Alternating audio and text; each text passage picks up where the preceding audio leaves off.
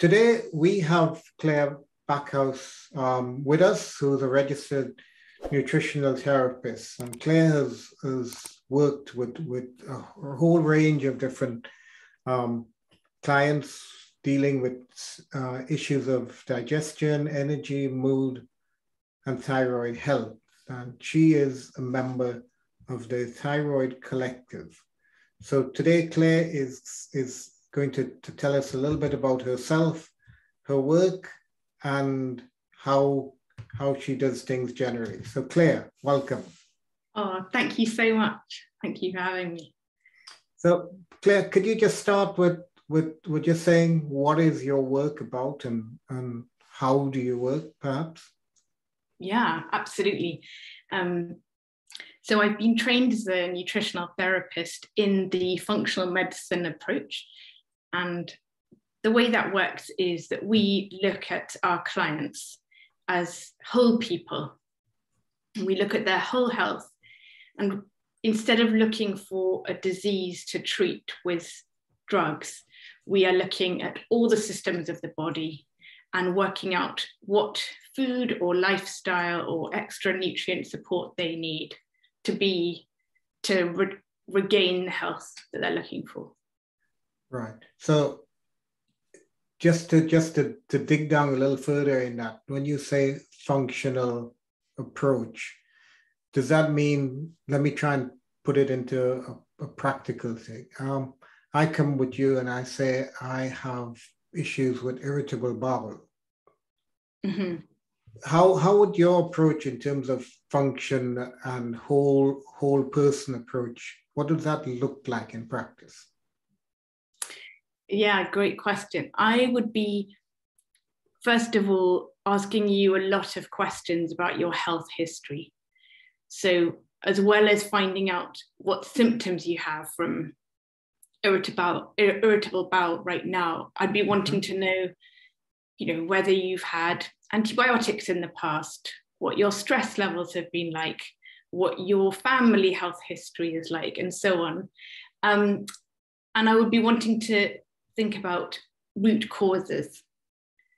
So what's, what what happened before you got irritable bowel? What could be the weaknesses that allowed irritable bowel to take hold? So I'm always looking at which parts of the body need to be strengthened. So, for example, if you had had a great deal of antibiotics following operations and your microbiome, the bugs in your gut were suffering, that could be a cause of irritable bowel. And so we would want to have a look at your gut health in a bit more detail. Right. And in some cases, testing is useful to find out exactly what a person's issues really are. Mm-hmm. In other cases, symptoms are clear enough but every person's reason for having something will be some, somewhat unique to them, if that makes sense. Yeah, so that that sounds like like quite um involved process to start with in, in terms of finding out the background that you yes. need. Yes, I always start with uh, quite a long questionnaire. I ask my clients to fill in um, a questionnaire about their symptoms and health history before we meet. So it, it means that we can really hit the ground running and get to the core of what, what's been causing their issues quite quickly. Yeah. Right. Um, and so Clare, how, how did you actually get into to nutritional therapy? Quite a story. um, I was busy being um, I was busy teaching uh, at New York University in London. I was teaching history and I was enjoying it enough. But two things were happening. One, I was becoming increasingly tired and unwell, and I had digestive issues. And the other was I had a very sick parent. And the sick parent made me really question what is it that I'm going to leave behind me it made me think about very serious topics and what is it, where is my life going to go myself and what am I going to leave behind me and um, and the illness forced me eventually to stop work altogether so I had a, a time of enforced reflection. Right. And I realized that much as I consider history fascinating and important, and it's vital that we teach it well, I realized that actually what I cared much more about was that the health of my students, much more than their history essays. Right. And then I was at the same time experiencing gradual return to health myself as I worked with a nutritionist.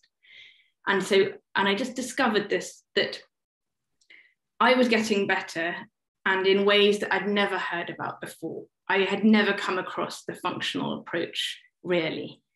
And it just fascinated me. And I thought, in that period of illness, as I recovered, I began to realize that what I wanted to do was to retrain and to work in nutrition myself. So it was quite a journey, yeah, uh, involving my own health. Yeah. Right. Um, so it it sounded so it's it's mixed in the sense of there's a physical journey back to health, but it's also sounds like something of a spiritual awakening in the process.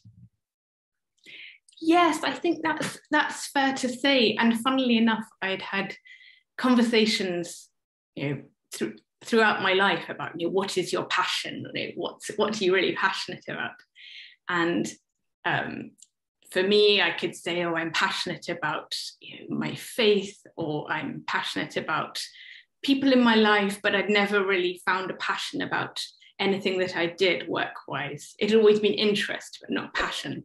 Right. But when nutrition came along, it was, it had, I discovered that I realized I must be passionate about it because I didn't mind talking about it at all times. And at the same time, it was a, way, a realization of how healing, in this broadest sense, seems to be baked into the world we live in in all sorts of ways. And sometimes, and I came at the time that I was ill, I came across a lot of um, people who followed Jesus who were talking about supernatural healing. And I also came across lots of people who were using holistic means, very simple food based, lifestyle based work to bring people back to healing, back to good health. And um, I suppose that was like a, an awareness that yes, perhaps there's there's more healing on offer in our world than I realized. Right. Yeah. So you you you you made a connection there between uh, a Christian perspective or or the person of Christ and and of and the physical healing and and some some some connection was made there. Could you just clarify what that was for you? Yeah, yes. So for me, I had always believed as a follower of Jesus that Jesus could heal. Yeah. And I'd come across people who had experienced very dramatic healings. I think the first one I ever heard about was a man whose brain tumor just disappeared with with no notice. It just with a huge brain tumor, and then it suddenly disappeared um, for apparently no reason other than prayer. And so things like that had interested me, but I hadn't really, I hadn't it hadn't occurred to me until the time that I began, I became interested in nutrition that actually perhaps that kind of sudden supernatural healing yeah. is more normal in life than I had, uh, that God is more willing to do it more frequently than I had expected, it, it, more of a part of everyday life than I thought. Um, and I suppose in myself, I see healing in, it comes in so many ways, but broadly, I envisage it as when it's a gift of God and God has done it, a human being can't replicate it reliably. Right. it's something that, you know, whereas with nutrition, I might see several different clients, say several different clients with IBS. Mm-hmm. And although I might work with them differently, I might see a very um, expected pattern of gradual recovery. But it, you know, I don't necessarily like I might ask God for help with that, but it's it's there is a very different thing when when God does an unrepeatable supernatural healing. And I suppose I found myself excited by both, that, that sometimes God seems to heal suddenly, and other times he'll heal gradually. And I suppose one thing that uh, I someone said to me when I was quite ill, which helped me enormously, was God always seems to want to draw community together when healing takes place. So rather than just me going off quietly by myself and praying a prayer and getting healed, so often, whether it's supernatural, sudden healing, or it's gradual, more natural healing, so often God wants to draw people into community to get that healing from, from Him. Uh, yeah.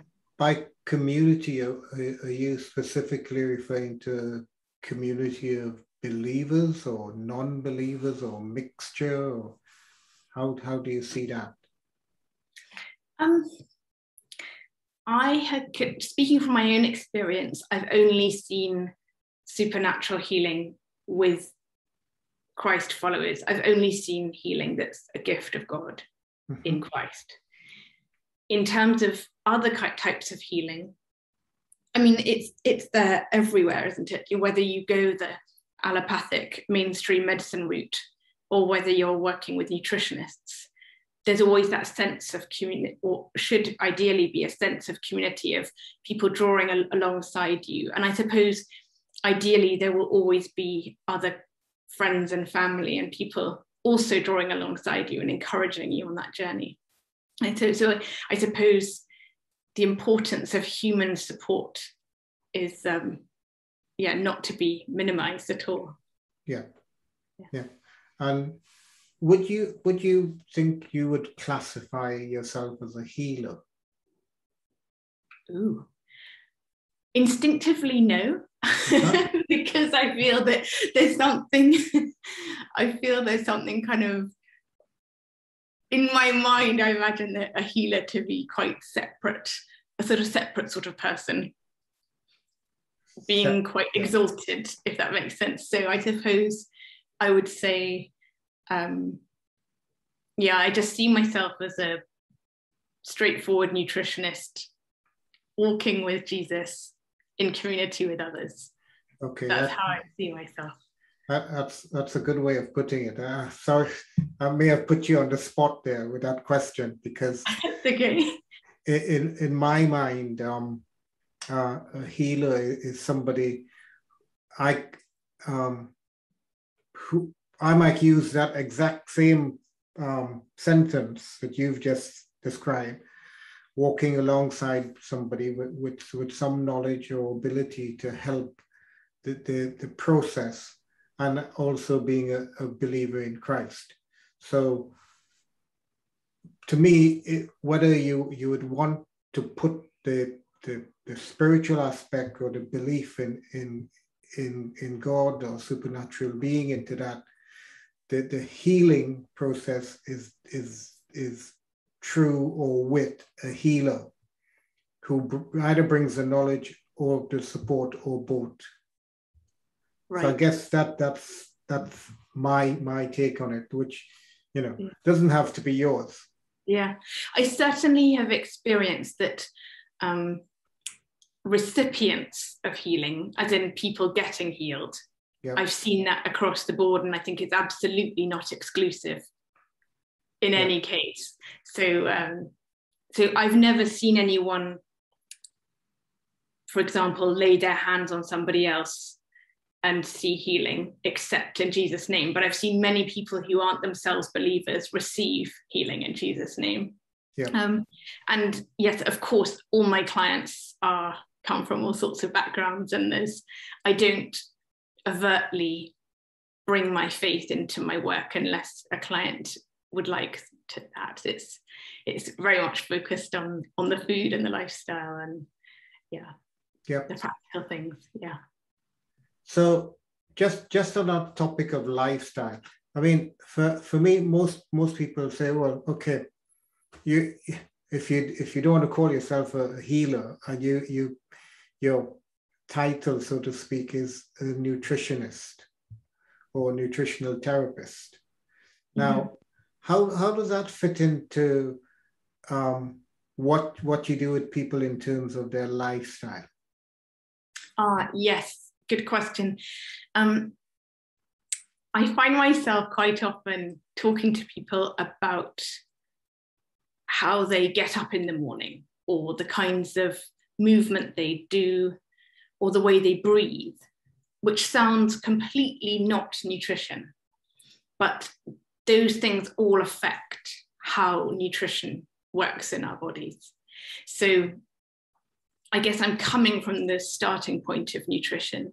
Mm-hmm. Uh, and in exactly the same way that, for example, a zinc deficiency can have mental health implications, in the same way, if I'm if I'm breathing too shallowly when mm-hmm. I eat, then I'm less likely to break down my nutrients successfully. I'm less likely to absorb those nutrients and benefit from them. I'm maybe more likely to have a an unhappy gut or indigestion generally, all sorts of things. So life, so for me, lifestyle, I um, lifestyle work will always connect with how well you benefit from the food that you have. But at yeah. the same time, it, it links into a um, a whole person view of what well being well looks like. So, so yeah. You would be telling me um, you need to slow down, um, stop stop eating while walking, or or something along those lines. I guess.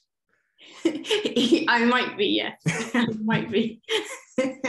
well, yes, I've been guilty of, of yeah, thinking, oh, I'm in a rush. I'm just gonna grab, I'm gonna grab something out of um.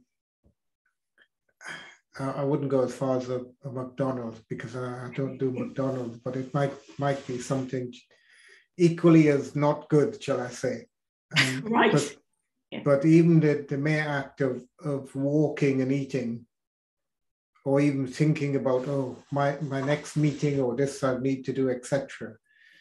I guess you would be saying to me, from a lifestyle perspective, there's a connection between that um, behavior and the act of of eating something that is either nutritional or, or not nutritionally good?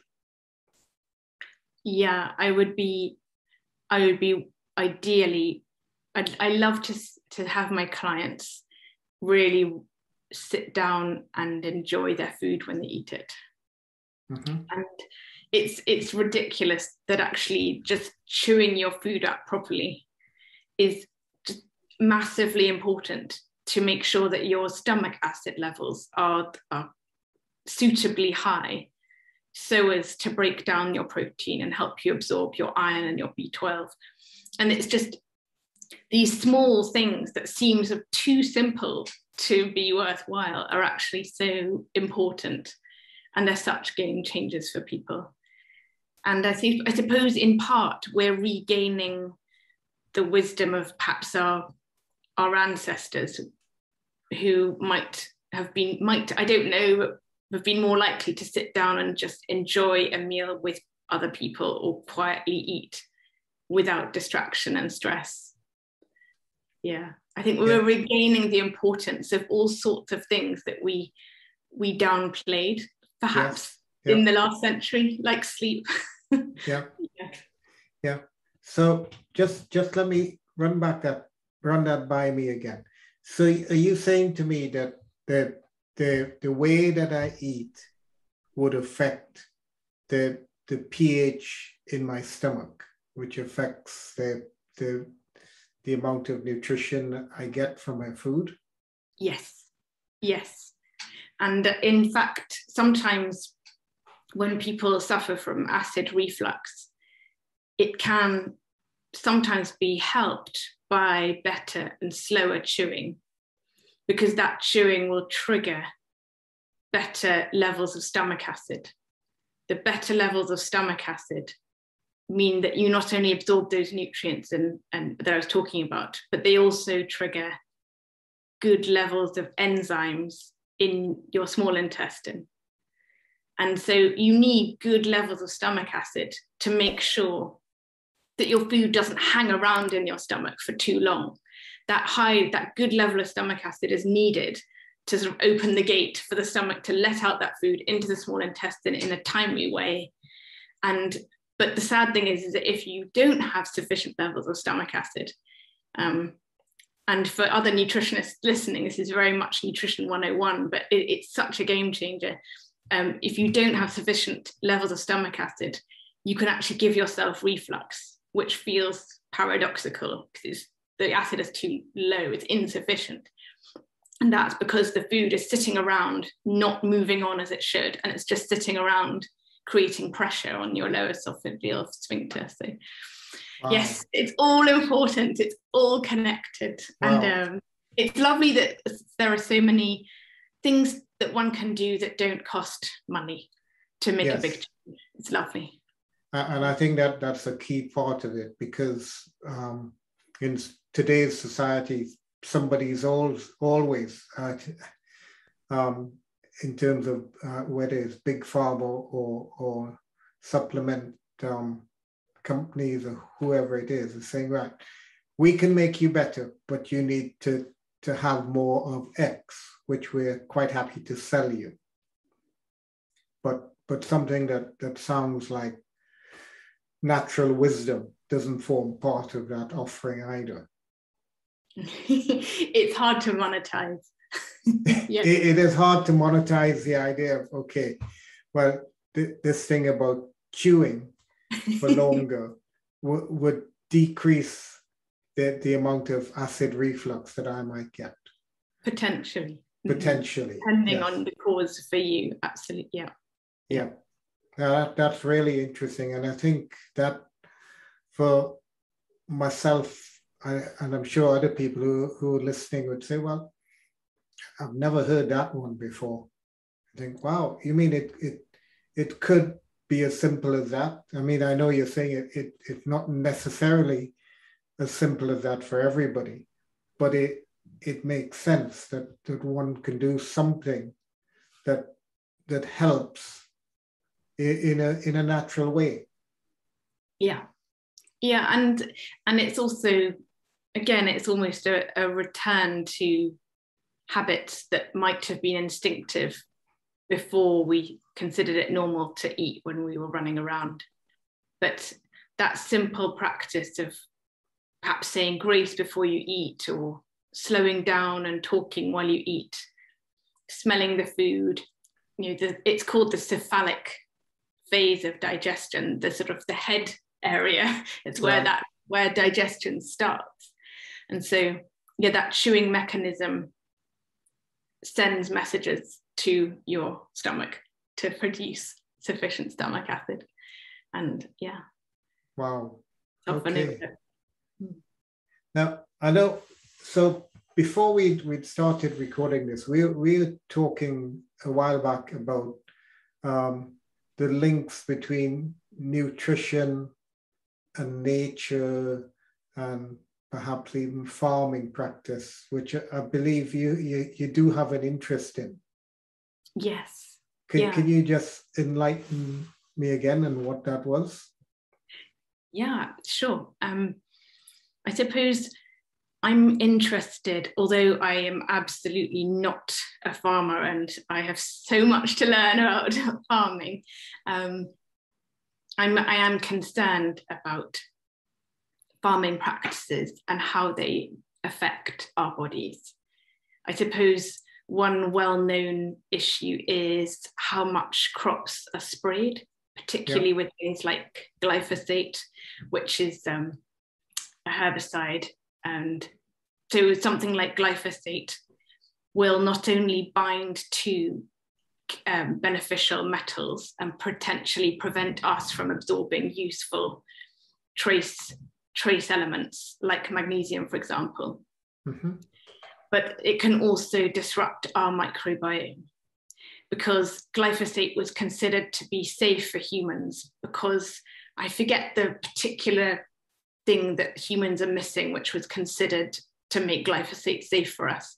But of course, at that time, people didn't really think about the microbiome and they didn't think that possibly, even though humans themselves might not obviously suffer as as humans from mm-hmm. glyphosate that perhaps the microbiome, the bacteria in our gut, might actually suffer from the activity of um, glyphosate. So I'm concerned for things like um, the, the lining of our guts, which is so important for absorbing nutrients and um, breaking down um, food, that those that our gut lining can suffer from in, intake of glyphosate. And I think um, from what I gather, the use of glyphosate is, has increased dramatically in the last few decades. And um, yeah, it's used more and more as a desiccant for crops as well as um, to get rid of um, unwanted plants. So it's one of those things that is actually, it's we've all got it in our systems through water.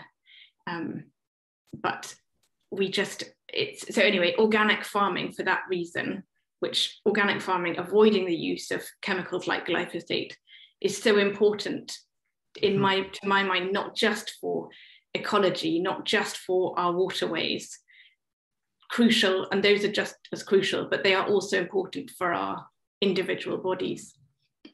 And it's it's I would love to see organic food become more and more affordable yes. for, for that reason, among yeah. other reasons. Yeah. Uh, and just to just to um, pick up on that point, are you saying to me that that um, this is in our in the water that we're drinking as well, so that it, it's kind of like normal, so I I turn on my tap and I'm drinking this stuff unknowingly. Is that what you're saying? I don't know what the levels are like in um, tap water around the country. That I wouldn't be able to comment on. Sure. But um, I'm thinking more about um, I think rainwater has been found even to contain it. I might be wrong there, but that's what I remember from my reading.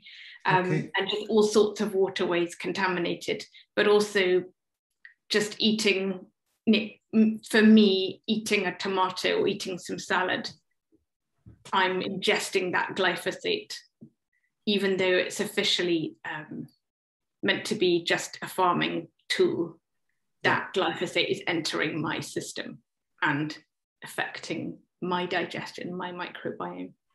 Sure. So is this something you would be saying to, to clients that come along as well? That the, one of the, the better habits you can have is is to to get as much organic um, produce in you as you possibly can.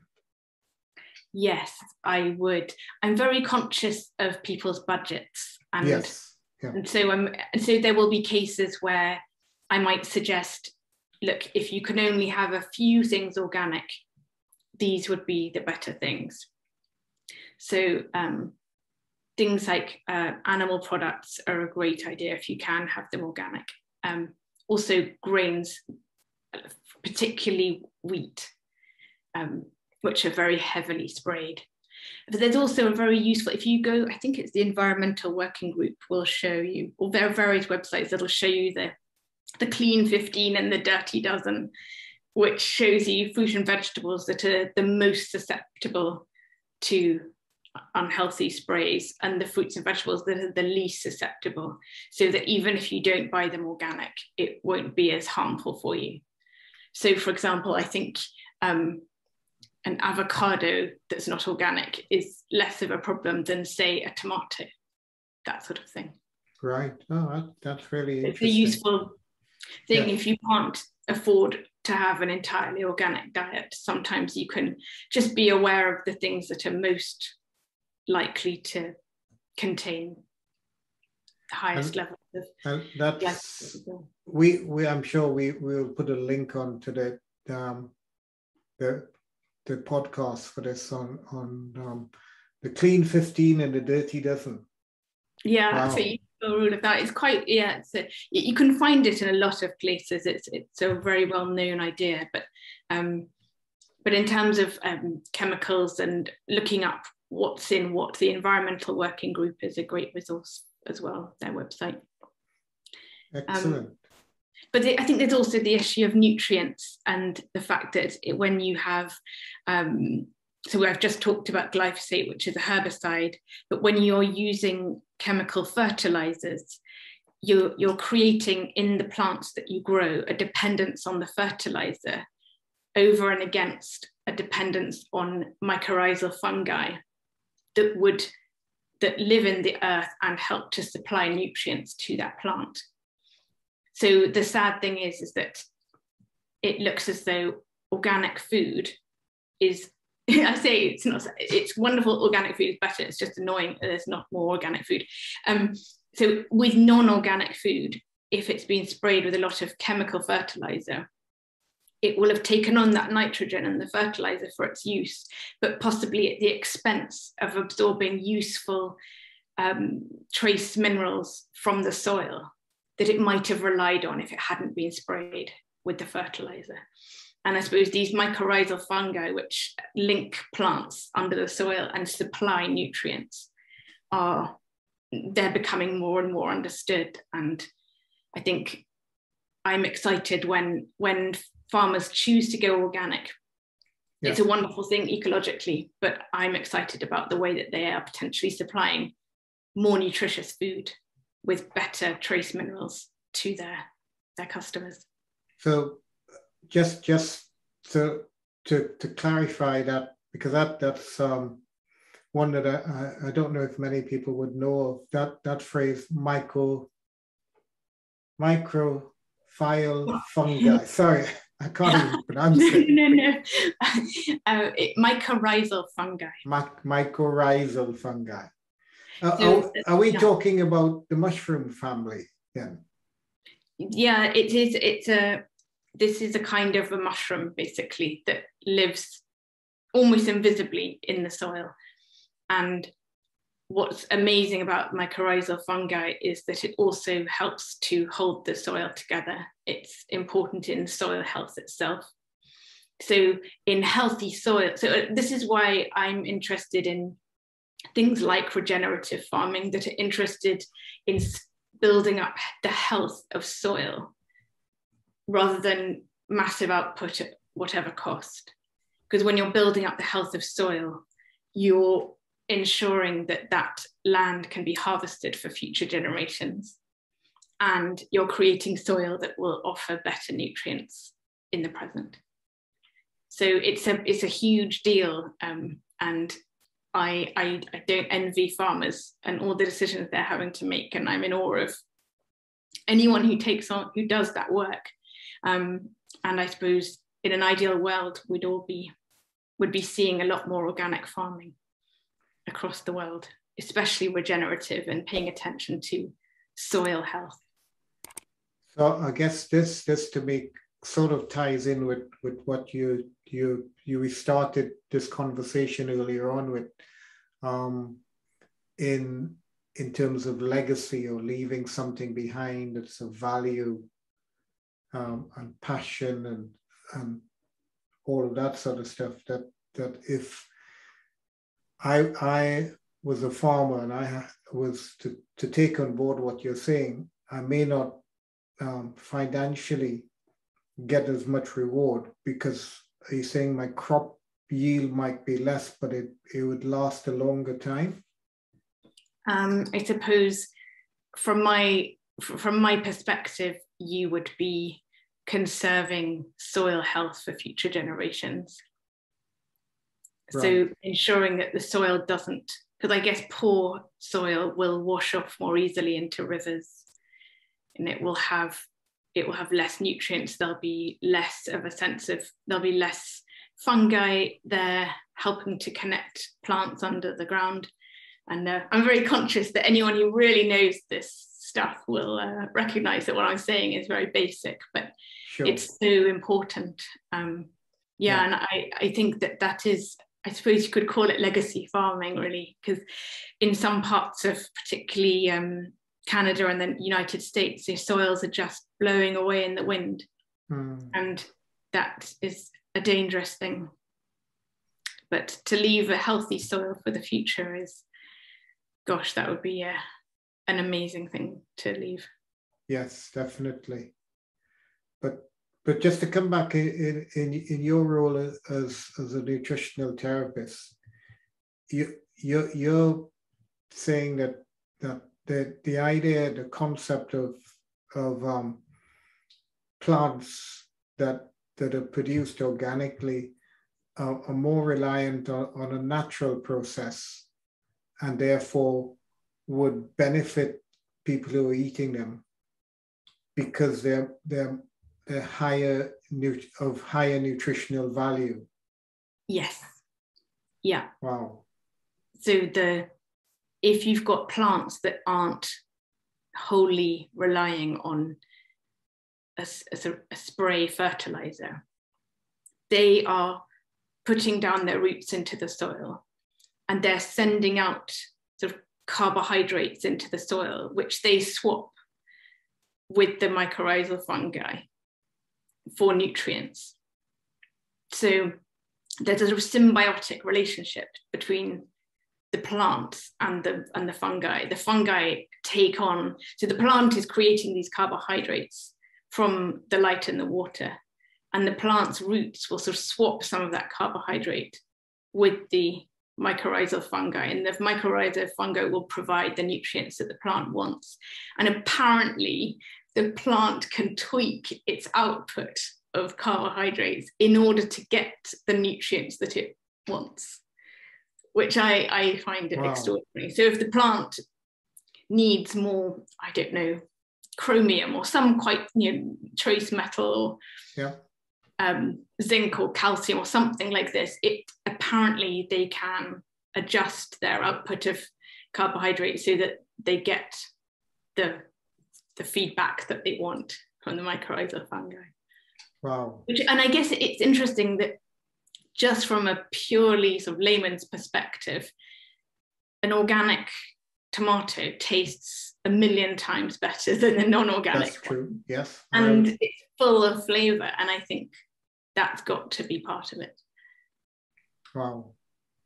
Well, from from this layman can agree with you on that one as well. yeah. I'm aware that that we've we've gone way down in, into um, nature and organics. Um, I just wanted to to to bring us back a little bit to the work that you do with with clients, mm-hmm. um, because I guess the clients come to you looking for some sort of nutritional support and guidance and help. Yes. Do you do you how do you um, see any? Oh, shut no. I rephrase it. In terms of helping people make some changes, because a lot of what you say would suggest that if somebody came to you, they would have to be making a change in either their lifestyle, their, their, their lifestyle habits, or their eating habits. How yeah. important do you think the, the, the role that you have in, in facilitating that, that change? Ah, yes. Yeah, that's a good point. The um, the person will want to, to see change, but the, yeah. the question is always how much change are they willing to make themselves to see that change in their overall lives? Yeah and that's such a, a key point. I find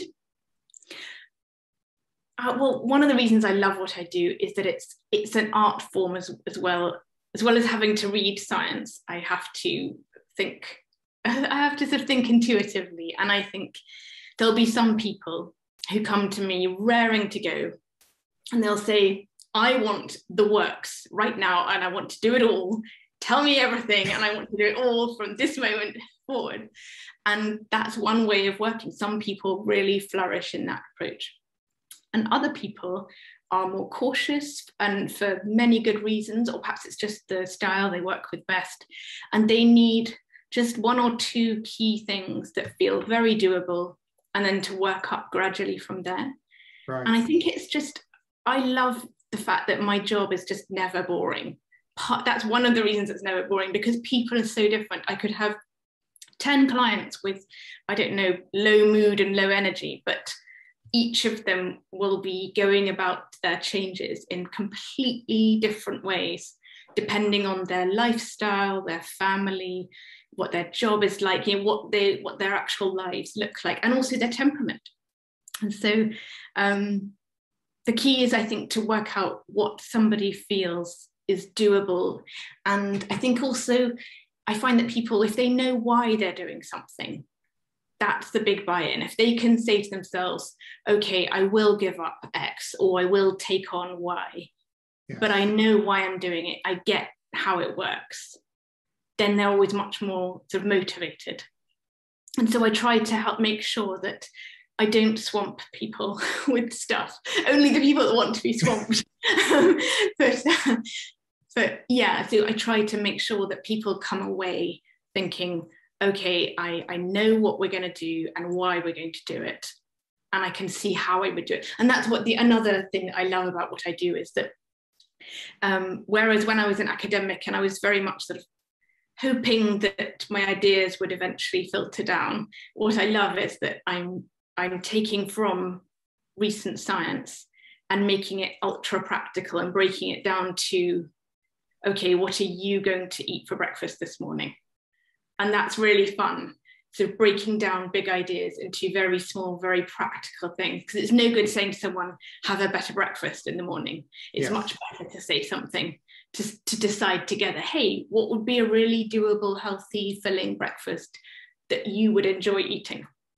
That's yeah. a whole different conversation. So I think joy and enjoyment and the individual and uh, one of the things I love to do is to work with people's strengths. So I really make quite a lot of effort not to see people as a sort of catalogue of problems that need solving, because mm-hmm. I don't think that's who they are. I think that they are glorious human beings dealing with some issues. And so I try to start with what they love and what works for them. Yeah. So on the whole, it works pretty well. I won't say that, you know, no one's ever said to me they couldn't do something, but it's fun. To, it's a fun collaboration. It always feels quite collaborative yeah. Well, that, that's, that's really good, Clare. But I do have to say to you, I love biscuits. How, what are you going to do to help me now? oh, I'm afraid you're a lost cause. I knew it, rejected it yet again. That's funny. no, but I guess I guess you do do that. That is a practical sort of thing that that you would um come across somebody saying, "Well, I, I love biscuits. I'd love to get it up, but I can't." Yeah, that no, you're oh. absolutely right. That is uh, for sure. That is a, a thing, um, and I think there are certain things. Sometimes it all depends on the person. Sometimes someone is willing they just they know that the biscuits are the problem and they are more than willing to make the effort to give it, give up the biscuits other people biscuits are the least of their worries. And actually, I won't jump in and say, ditch your biscuits. I'll be like, well, let's focus on these more important issues first. Leave the biscuits until we're ready and feel able to deal with them. you know, it's a question of timing, I suppose. And then there'll be other people, and I've absolutely experienced this myself, that actually maybe the biscuits were an emotional crutch for something else. And it's really not about the biscuits. And maybe there's a bit of i don't know perhaps some counseling or something you know there may be something else that's missing that needs to happen. And one of the things that often is missing when people crave something and they really don't want to give it up sometimes it's an emotional thing that that I, I would refer someone elsewhere and sometimes it can just be a lack of protein it can be a, a, a nutritional deficit that actually it you squeeze out the problem food with other great food. Right. So it all depends on the person. Yeah, those are just some some of the ways I might wow. tackle the biscuit. that that that sounds. I have to say that sounds really sneaky. Oh, you think it's sneaky? that, that, that's like, yeah, yeah, we're going to make you give up the biscuits, but I'm not going to tell you to give up the biscuits. I'm just going to say, fill your plate with other good stuff and the biscuits will disappear. That's what it sounds like to me. Well, I try to be kind of open about these things. Um, yeah, but, but I am I am joking, but but yeah, it, it is sometimes best not to to to approach things head on, but from a, a slightly um more more consensual sort of approach.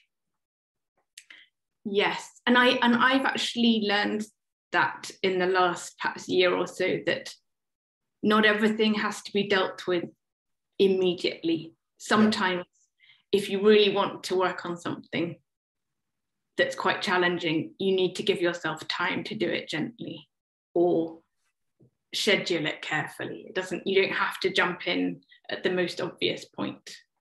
That's that's something I've been discovering. Yeah. Wow.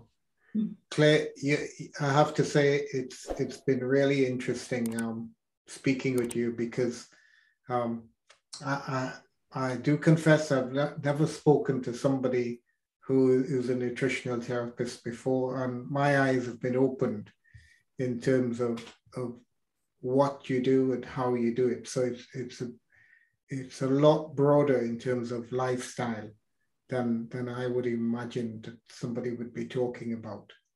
So it's been a real pleasure. Thank you so much for having me. It's been lovely to talk to you. Um, and for anybody who, who's interested in, in knowing more about what what you do, can you just tell us where where you can be found? Sure. Yes. Um, so my um, my company is called Transformation Nutrition. So you can Google Transformation Nutrition and Clare Backhouse. I hope you'll find me. And I'm on Instagram with the tag Transformation Nutrition UK yeah, I'd love to be in touch. And it's easy to go to the contact page and email me. I'm always open for random chats. Fantastic. Okay, well, Clare, it's been great. And um, we will no doubt be seeing you again sometime soon. Take care. Oh, that would be lovely. Thank you. All Goodbye. Right. Bye.